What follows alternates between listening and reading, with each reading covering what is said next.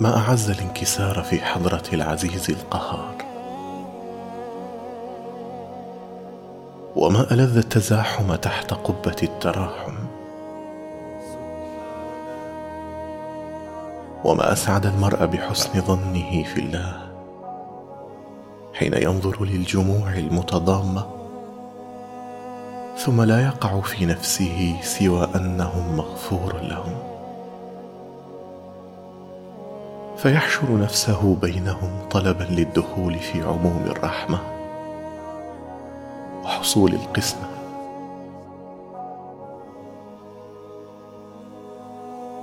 مناظر الجموع المتراحمة تربي على حسن الظن بالله الكريم.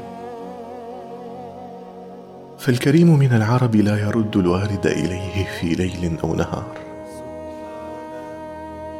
فكيف من بيته ساحة للضيافة؟ ووجهة للواردين بوجوههم وأجسادهم وأرواحهم. أتراه يخيبهم ولا يحسن قراهم؟ حشاه عز وجل. فإذا حال بينك وبين دار الأنس خنادق الحرص فاتخذ قنطرة الاجتهاد. وامشي على قدم التوكل والاعتماد. فضعا وحط الحياء في القلب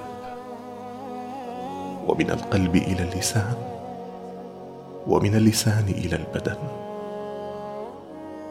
ثم قف على باب مولاك وقوف عبد ذليل حيران. فحينئذ فحينئذ فحينئذ تنكشف لك أسرار الأكوان. وتفوز بالوصلة بعد الهجران وبالقرب بعد الحرمان.